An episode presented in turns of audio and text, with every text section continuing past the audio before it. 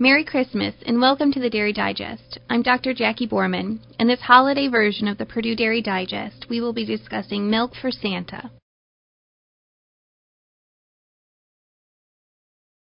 Have you ever wondered why we leave milk and cookies for Santa on Christmas?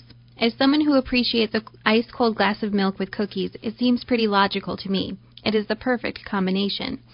Santa, being pretty isolated in the North Pole, probably does not have access to milk from dairy cows throughout the rest of the year, so I'm sure he really enjoys the milk he receives at Christmas.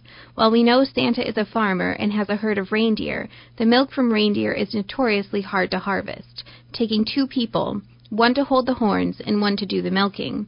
The end result is a small quantity, usually less than two cups, of milk that is significantly different than cow's milk. Reindeer milk is very high in fat, over 20%, and contains about half of the lactose that's in cow's milk. The high fat is a great energy source for the young reindeer, as they would have increased energy requirements to stay warm in the cold North Pole, but would be very different in taste and consistency compared to cow's milk. If all of the households in the United States that celebrate Christmas pour an 8 ounce glass of milk for Santa this year, that would account for 58 million pounds of milk.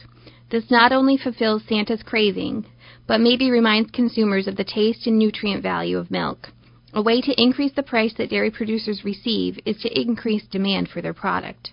Historically, butter and cheese consumption has increased in the fourth quarter of the year, which helps with overall consumption of milk for the year. But in order to turn around the steady decline in fluid milk consumption, maybe we just need to be reminded that milk is both nutritious and delicious, and Santa may be just the person to remind us. So whether you're leaving skim, 2%, whole, or even chocolate milk for Santa this year, be sure to pour a tall glass and pour a glass for yourself too.